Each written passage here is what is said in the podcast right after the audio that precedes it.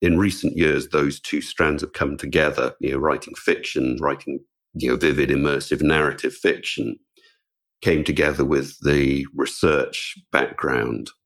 And that informs the way I write narrative nonfiction. I try to make it, the narratives as, as immersive as possible. I want the reader to be there. I want them to feel the story, to feel the places, hear and smell and see what I'm writing about.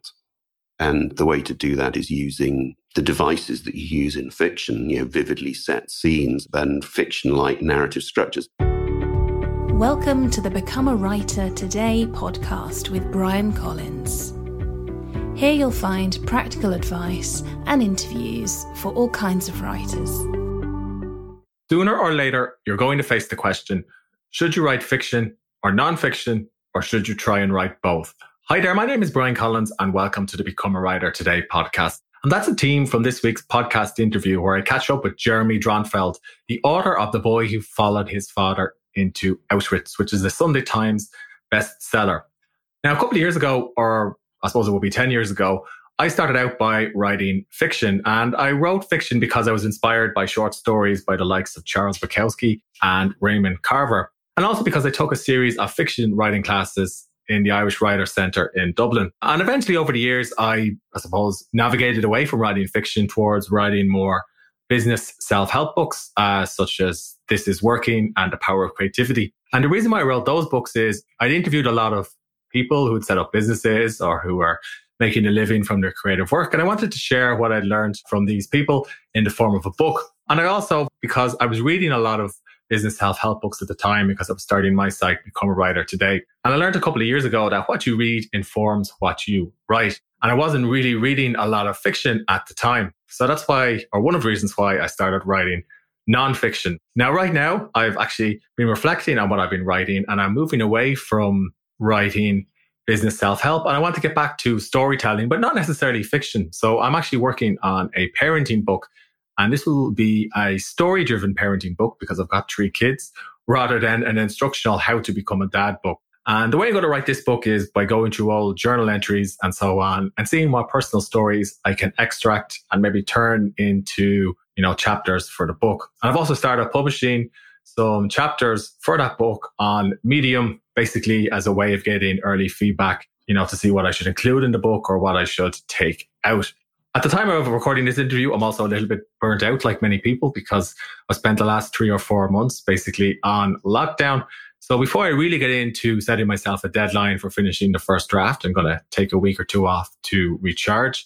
And I'm going to go to a holiday home on the southeast of Ireland along the coast to, you know, basically stop thinking about writing a book or stop thinking about things to do with become a writer today or the business. Because sometimes I've learned that you need to step back when you need to take a break and that will give you time to recharge and the energy you need to leap forwards.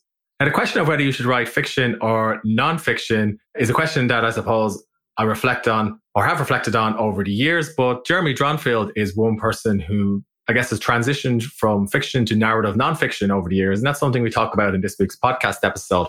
This week's podcast episode also reminded me of when I worked as a radio producer because Jeremy's new book is very research driven, even though it's written quite like a novel. And in the interview, he actually describes how he will sit you know, on his couch with his laptop and he'll be surrounded by books with annotations and sticky notes popping out of all the different books that he's read. And that actually reminded me of when I was a radio producer and I went into an academic's office and the academic's office had dozens and dozens of books stacked on his table and stacked on the floor. And they were covered in sticky notes and index cards and post-its and so on. So he could arrange and organize his ideas. And it seemed to me that the way Jeremy had approached his research writing process was a little bit like how the academic that I'd met several years ago, who was going to interview or prepare for interview for a radio show, approached writing his books. There's lots more, of course, we cover in this week's interview. Jeremy explains how he balances writing fiction and nonfiction and why he's moved to narrative nonfiction over the past few years. Of course, he talks about his research process and how he balances writing, research, and editing. And I thought this was particularly interesting because Jeremy's book relies so much on, on primary sources that were in German and required the help of translators and third parties.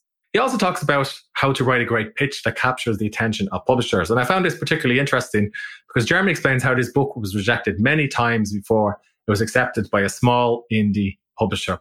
And I'd encourage you to listen to this part of the show, which is towards the end if you, you know you're struggling with rejection for your writing. And he also talks about what he does when he's waiting to get feedback on a pitch and what he does when it's rejected. But of course, this book wasn't rejected in the end. It became a Sunday Times bestseller. Now, before we get over to this week's interview, we do have an ask. If you enjoyed the Become a Writer Today podcast, please leave a short review or rating on the iTunes store or wherever you're listening to the show, because more reviews and more ratings will help more listeners find it. Now, with that, over to this week's podcast interview with Jeremy. And I started by asking him to explain why he decided to write The Boy Who Followed His Father into Auschwitz in the first place and how he came across such an interesting story. Well, the story is that basically Gustav Kleinmann was a middle aged Jewish upholsterer living in Vienna in the 1930s, a very ordinary family, wife and four kids. In 1939, Gustav and his teenage son Fritz were taken by the Nazis and were sent to uh, Buchenwald concentration camp in Germany.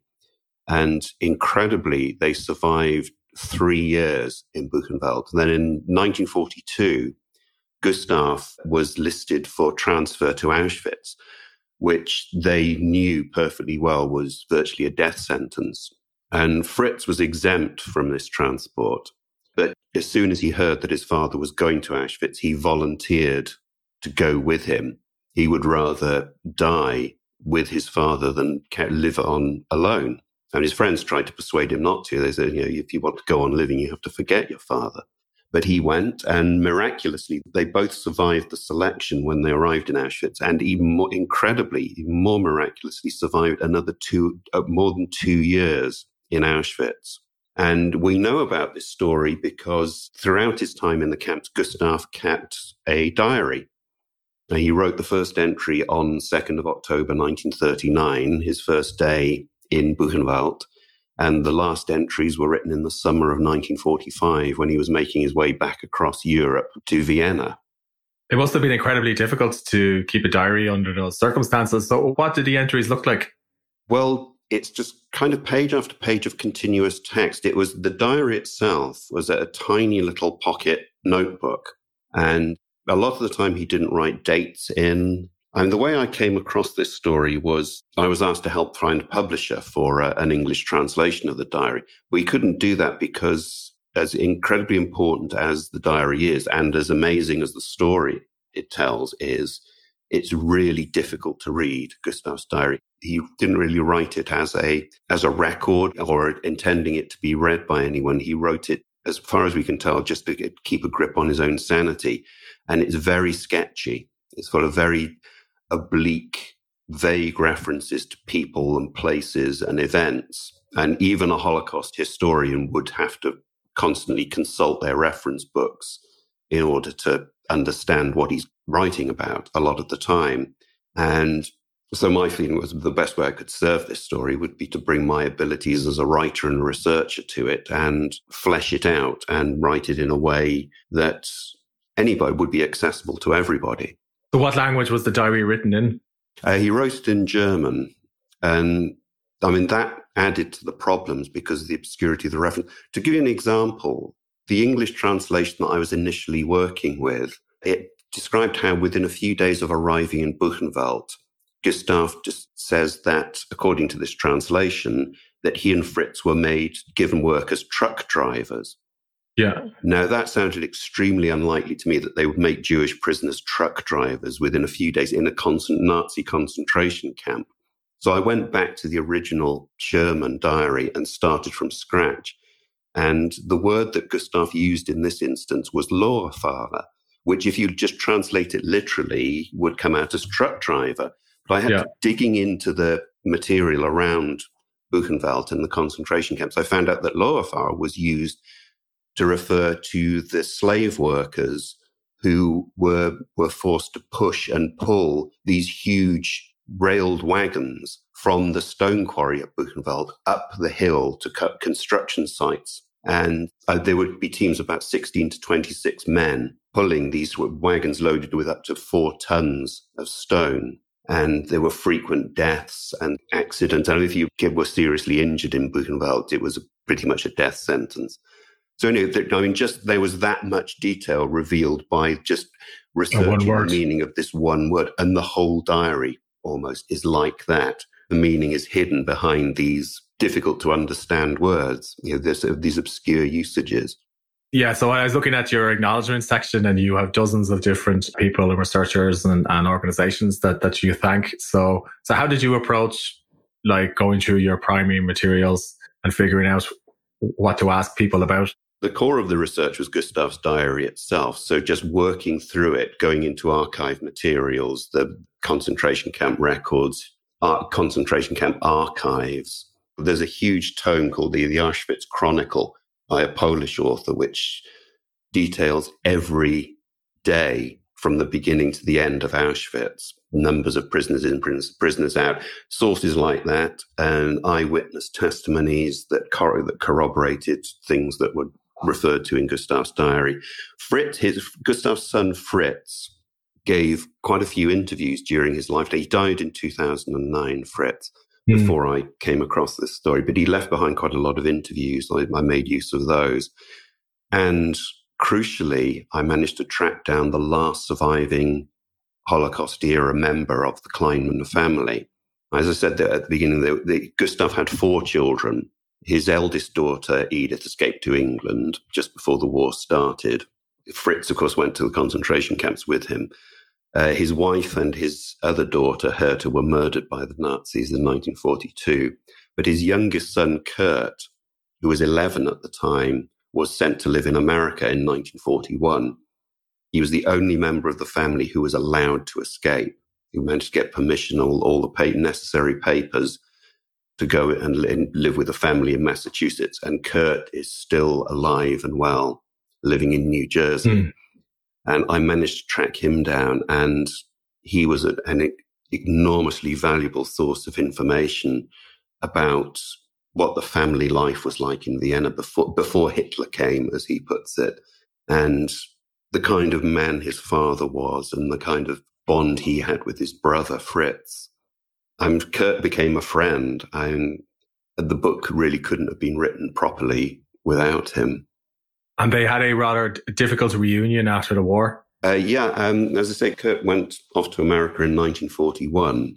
He was brought up by an American family in Massachusetts and became an all American guy, really, you know, uh, American values. And he ended up doing his military service in the US Army and eventually ended up stationed in Germany and went back to Vienna in 1954 to be reunited with his father and brother. And he had been in touch with them in the meantime, but this was the first time they had actually got together. And Kurt, probably because of trauma, had lost all his German. And so mm. they hmm. had trouble communicating. And also, they were just worlds apart now. Fritz, before the war, Kurt and Fritz had been best friends as well as brothers. But now mm. they had, they were just worlds apart. So Kurt had the you know, so-called relatively conservative American values of the 50s. And Fritz, after going through the concentration camps, had come out as a communist.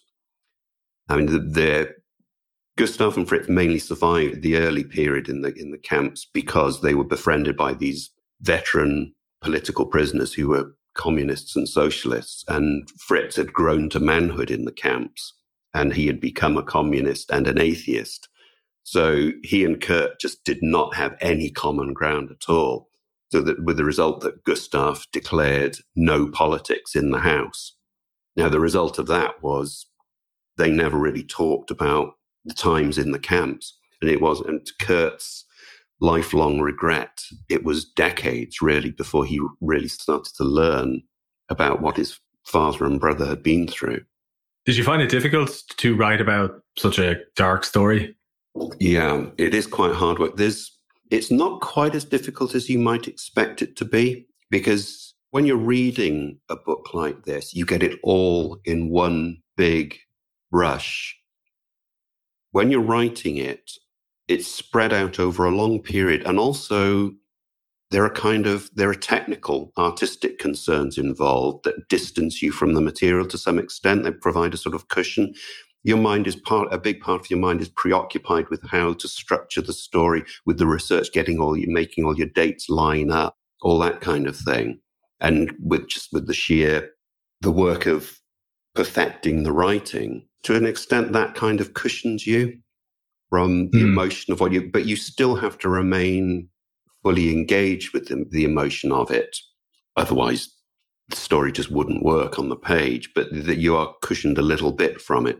But even so, there were parts of it that were, you know, that I still find quite difficult to talk about and were certainly difficult to write. I mean, the story of Gustav's wife, Tini, and their daughter, Herta, what happened to them, that was extremely difficult to write. And especially uh, as I, I was doing it in conjunction with letters that Tini wrote to Kurt when he was in America.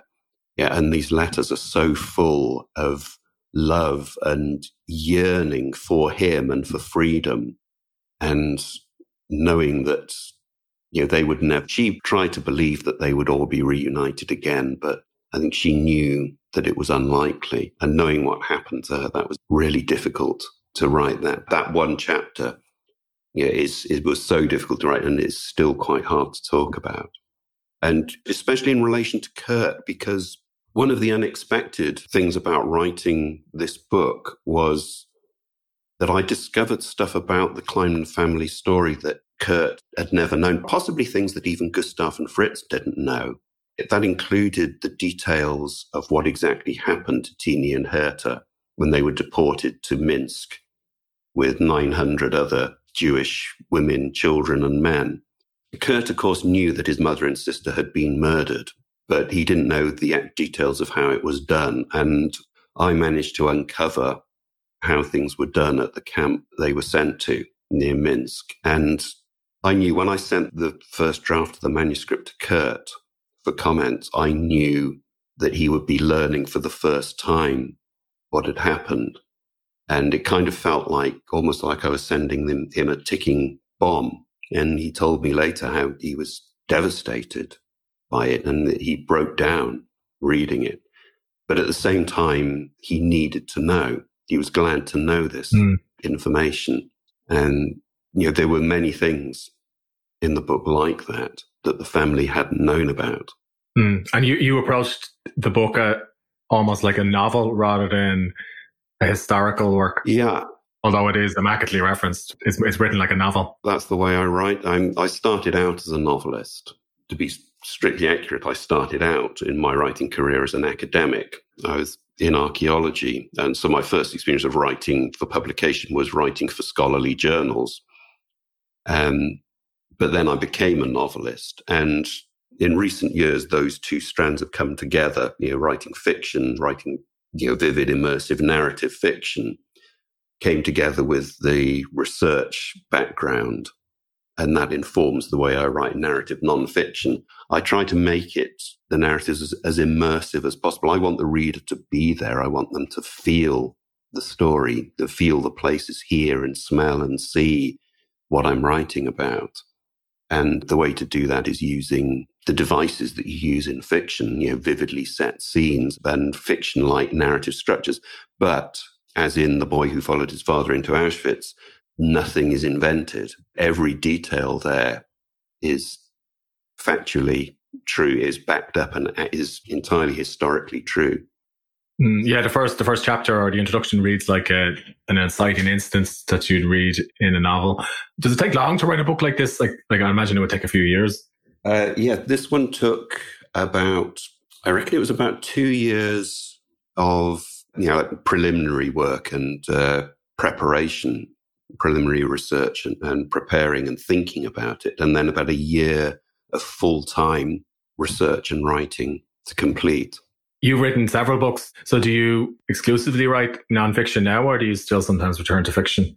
Um, I've been so preoccupied with with writing nonfiction in recent that I've not really gone back to fiction. So I mean, I've got fiction projects kind of you know on the back burner, but that not that I've you know, really done anything with. I mean, I, I ghostwrite as well, and I've done fiction through that channel, but you know, my own I haven't done for quite a while, and I, I just never seem to find the time for it. And I've kind of, I've kind of discovered that I, I quite like writing stories where, well, where the story has already been done for me, you know, which you get with, with true yeah. stories, with yeah. historical yeah. narrative nonfiction. You know, you've got the story there for you. And so you can devote all your energy, all your creative energy into just how you tell the story, which I, I really enjoy that. What does your writing routine look like on a typical day when you're in a project like this? Well, it depends. I mean, when I was writing, yeah, when I was working on this and the book that came before it, I'd got into a routine where I was getting up at five in the morning and just getting straight to work mm. and writing pretty much all day, writing and or researching all day, you know, seven days a week. That's when I'm on and you're absolutely full steam. Yeah. I mean, I get up and go to my sofa. I mean, I don't have, I don't have an office. Okay. I, I just, I use a laptop and I sit on my sofa and work surrounded by mountains of books. Sounds intense. yeah. Uh, yeah. And yeah. it's really stressful. If I don't feel like writing, then I don't write. I mean, there's, there's a thing that writers, would be writers are told that you must write every day, even if it's bad and mm. you know because you can always improve it later. That that's never worked for me. I tried it once because everyone said you should do that but it, it just knocked my confidence in myself. You know if i'd had a few days of just writing stuff that i looked at and was, was bad that mm. really knocked my confidence in my own abilities as a writer. So i only write when i feel like writing. So my books tend to get kind of start off slow Mm. You know, I might, you know, you know, on a good day, I might write 500 words and then I have days when I don't write anything, but they accelerate to the point where I'm, I'm about two thirds of the way through and I'm at that point that I described where I'm up at five and just writing all day. So, you know, I'm doing like, you know, three, 4,000 words a day, you know, just That's a lot, yeah. of, what, of what I feel is good stuff, you know, because I'm only writing when I'm at that pitch because your work is so research driven, do you make a conscious decision to separate research and writing and editing, or do you does it all blend into one? Uh, no, they're, they're all really connected to each other. Writing and research are really intimately connected with this sort of book. Um, some of the projects that I've, I've done started out as ghost written works. Like, for example, the book that I did before this one, Dr. James Barry, woman ahead of her time, the story of a, a young Irish woman who disguised herself as a man in order to study medicine. I was brought into that as a ghost because my co-author, the late Michael du Preez, had researched the story and sketched it out and but couldn't make it work as a book. So I was brought in to just rewrite his manuscript as a book. But I discovered in doing that, with all respect to Michael, that people who don't know how to, who aren't able to write a book, also have problems with research as well. And it was during doing some of these books that I learned how intimately research and writing are, are interconnected, that knowing how to tell a story informs how you research it, shapes where you put your focus, what lines that are really worth pursuing and really digging into. So there were, there were areas in the original manuscript that were quite sketchy. And I, my instinct as a writer told me that they needed to be pursued in more detail. And I discovered new things. So the two go hand in hand. Just why when I said, when you're writing The Boy Who Followed, there was a year of research and writing, and the two were going on together. Mm. You know, research would pull up details that would inform scenes or chapters, sub, you know, things to, to build the story around. And then the writing would then trigger further research. You can't separate the two. Editing for me is mostly about cutting stuff out rather and and it's just pruning really i'm i mm. usually I, i'm probably just simply because i've been doing it for so long that when i end up with a manuscript it's pretty much right i don't really do drafts as such i don't do like you know draft a book and then just go back to the beginning and kind of redraft it or really invasive editing, the manuscript I end up with at the end of the writing process is pretty much right. And it's just a case of just then going back through it and polishing it, which mostly consists of pruning stuff out, you know, altering the odd phrase. I'm also curious, you described being surrounded by a pile of books during the day and a pile of research. So how do you arrange like all of your ideas for your research? Are you relying on like index cards or a referencing system or do you have some other way of organizing it? It mostly exists in my head. When I start, I, I usually often will, I will have already done a chapter by chapter synopsis as part of the process of you know, making a book proposal to try and get the publisher on board. So I will know the structure of the book beforehand. I will have done that as part of the working out the proposal. Those chapter synopses never reflect the end result. It always changes, but I will have this scheme of chapters and the overall story structure in my head when I start. And when I'm researching this mountain of books that I'm surrounded by, library books, they have each one of them is like a Christmas tree with bits of colored paper sticking out of it. And I will just go back and forth, just picking out bits of essential information distinguished from things that actually are, are, are what I think of as story material, you know, circumstantial details. And the structure of it is, is mainly exists in my head. I have to keep yeah. track of it mentally, what I'm actually doing, what mm. the overall shape of the book is. And from chapter to chapter, I'm kind of following instinct and experience as much as the original chapter plan. So you talked briefly there about uh, writing a pitch and about the outline of the book in advance. So do you, do you consciously come up with a like one page document that summarizes what the book is about, or do you or a controlling idea, or or do you try and put a pitch letter together first before you start a project like this? When I'm starting a project like this at the beginning of the proposal stage, I'll have decided just based on looking at the the story material what the real heart of the story is, the, the real emotional heart, what it is about it that will really engage a reader and just make them want to read it and make it have an emotional impact on them. So that will inf- shape the way I see the story going. And then I will use this kind of, you know, the devices of fiction to, to shape the overall story arc, you know, the way different aspects of the story are weighted.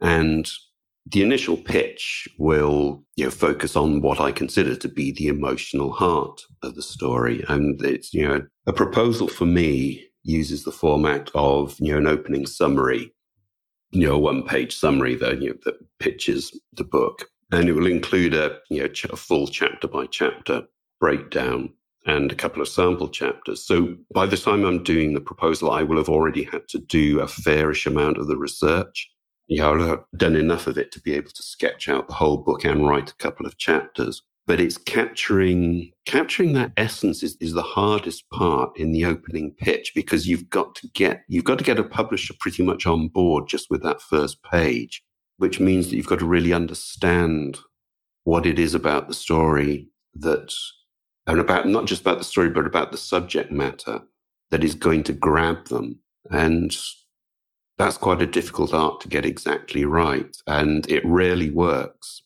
I do a lot of, uh, I work as a reader as well, literary hmm. agency mm. reader. So I see hundreds and hundreds of proposals.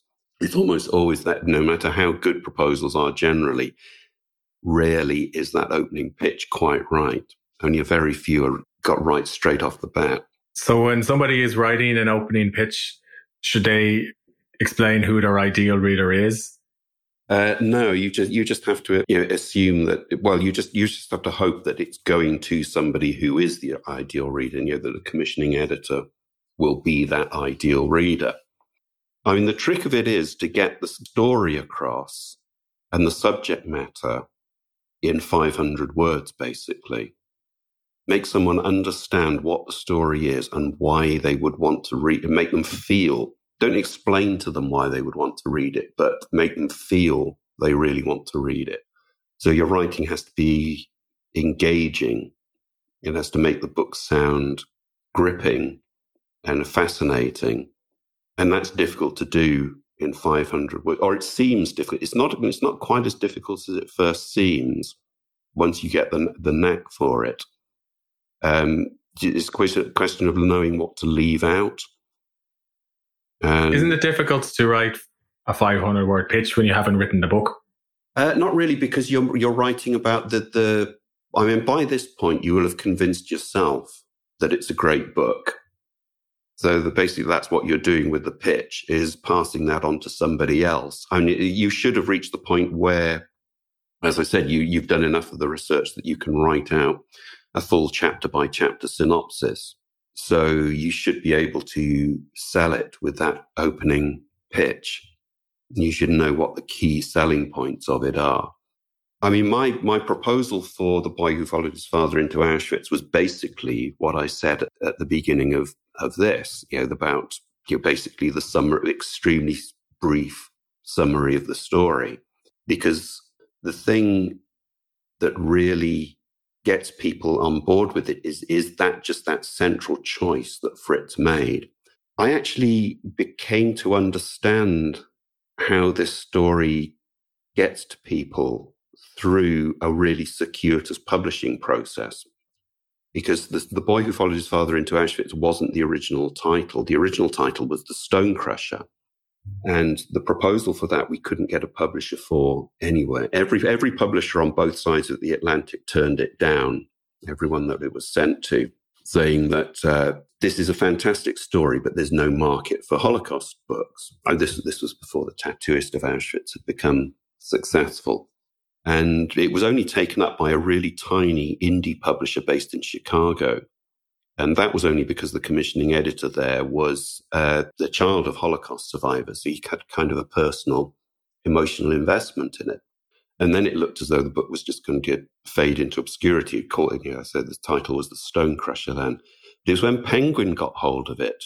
A commissioning editor at Penguin UK decided, just took it on, upon himself to, to go looking for a really good Holocaust book. And this was the one he came across. And he read it and immediately suggested that the title of it needed to be The Boy Who Followed His Father into Auschwitz.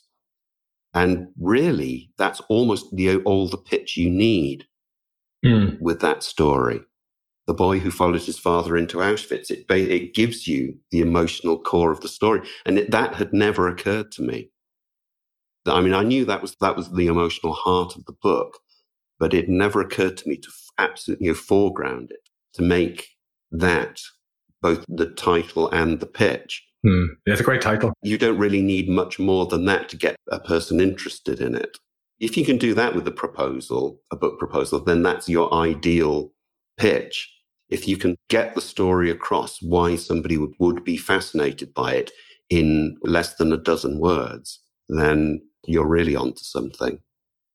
Mm, so you, you mentioned there that the the pitch was sent to publishers in the US and the UK. So it sounds like the process went on for quite a while. So so what yeah. do you do when you've sent off a pitch and you know it's getting bounced around like that? Do you work on the book anyway, or do you move on to something else?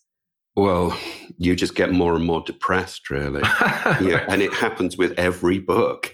This is why it's important not to get too discouraged by rejections because every book I've ever published, pretty much, has, uh, has come down to just the last publisher. You know, it's got rejected by everyone except for one that chose to go with it. And it's always a long, usually a long process arriving at that. And yeah, in this case, it really wasn't, wasn't a happy time. And it was, it, you know, as I say, it was only eventually taken on by, by this tiny indie press they weren't expecting it to sell much and they were a tiny publisher and the advance they were offering was minute. I mean, I'm a professional writer. This is how I pay my bills. And the amount that they were offering just wasn't enough for me to be able to live on for the amount of time it would take to complete the book. So if, if it had been any other subject, I might have, you know, put that down to experience and moved on. But I mean, it was a hugely important subject. I got to know Kurt Kleinmann by that point. He'd become a friend. I felt I owed it. You know, I had, I had a moral obligation to, to the family and also to the subject. It was too important a subject to move on. So I, I just, I took it on the chin and got down and got on with it and wrote the book. And it took me about a year and a year of having no money basically mm. less than no money. But I still felt it was worth it. It was it was more than worth it. To you know, it was a privilege really to be able to write this incredibly important story. And in the long term, you know, it was vindicated because I mean, I, when I started it out, when I first started doing the proposal, I believed it could be a bestseller because it was such an amazing story. And that's partly why the process of rejection was so even more disheartening than it usually is. But you know, it was vindicated. I, I, my instinct was right that this was a story that thousands and thousands of people have responded to and been moved by. So you said that a small publisher picked it up. So I understand what exactly happened. Did Penguin then buy the rights to the book, or did something, or did it somehow? Uh, well, the the original publisher just took the right, the North American rights. Okay. So the rest of the world was still available, and Penguin just then took the the UK and translation rights. I mean, it's been at this point, I think it's been translated into about sixteen languages. But then you know, it had in fact faded into obscurity in America. You know, the original edition, the Stone Crusher, because as well as changing the title to The Boy Who Followed, the, the content of the book was changed a bit. It was, it was pared down somewhat. I, I improved the writing. I took the opportunity to make it a much better book, but it was still, you know, in legal terms, it was still the same book. So the North American rights were still held by this indie press. But then big American publishers, and you know, once it hit the bestseller lists on in the UK, and big American publishers started inquiring about it.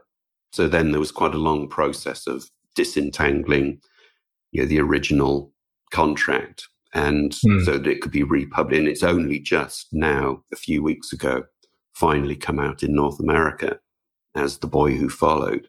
That's fantastic. So at the time of recording this interview, we're just coming out of the lockdown. So did, did you find the last three or four months were, were good for your creative process or for writing? Did you get much work done? Um, I haven't been doing a lot because i am in a bit of a state of uncertainty because I don't actually have a book lined up. Unusually, I'm ta- kind of taking advantage because I had such a hectic few years. I, you know, real overwork because when I started doing it a few years ago, I took on four narrative nonfiction book projects. Because uh, I figured, you know, my experience with publishers, if I took on four, then there was a reasonable chance that maybe at least one of them would get taken up. But all four of them did. I wrote, basically wrote four very complex books in two years. And it, did, okay. it actually, it actually made me really quite ill. Okay. And so now that I've got this space, this this period of you know where I can just relax, it's really welcome, you know, because it's been such an intense few years. But also because I'm I'm working on a screenplay based on the boy who followed for a uh, for a production company, and as soon as that arrangement got put in place, the pandemic occurred, and the whole mm. film industry went into it, was just, yeah. it was just put completely on ice. Nothing was being made. So it's just been a period of uncertainty over that. Right now, it looks like that might be starting to make progress. Yeah, it can come back. That project can come back to life. So that will be hopefully what I'll be devoting most of my energy to now. And have you written screenplays before? Uh, yes, uh, it's a new area for me. I've really always wanted to be writing films. I mean, there's this part of the, it's partly my background as a novelist, but it's also partly this drive that makes me write the way I do. You know, I'm trying to make the reader, reader see and hear what I'm seeing and hearing in my head. In a way, my, when I'm writing a book, it's, it's almost, it's kind of a frustrated attempt to write a film, to make a film on the page. I'm trying to get that kind of visual immersive experience. So I'd, I'd really love to transition into writing films. And I've, I've got a couple of prospective projects on the go based on books that I've written. And The Boy Who Followed is the closest to coming into development. So I, I really hope I can make that transition. So, where can people find out more about the rest of your work, Jeremy? Uh, well, everything is on jeremydronfield.com. You can find all, all my, you know, the two sides of my writing work there, fiction and non-fiction. All my books are on there. It was very nice to talk to you today, and thanks for sharing your story about the book. Well, thank you for having me. I hope you enjoyed this podcast episode. If you did, please leave a rating on the iTunes store. And if you want to accomplish more with your writing, please visit becomeawritertoday.com forward slash join and I'll send you a free email course. Thanks for listening.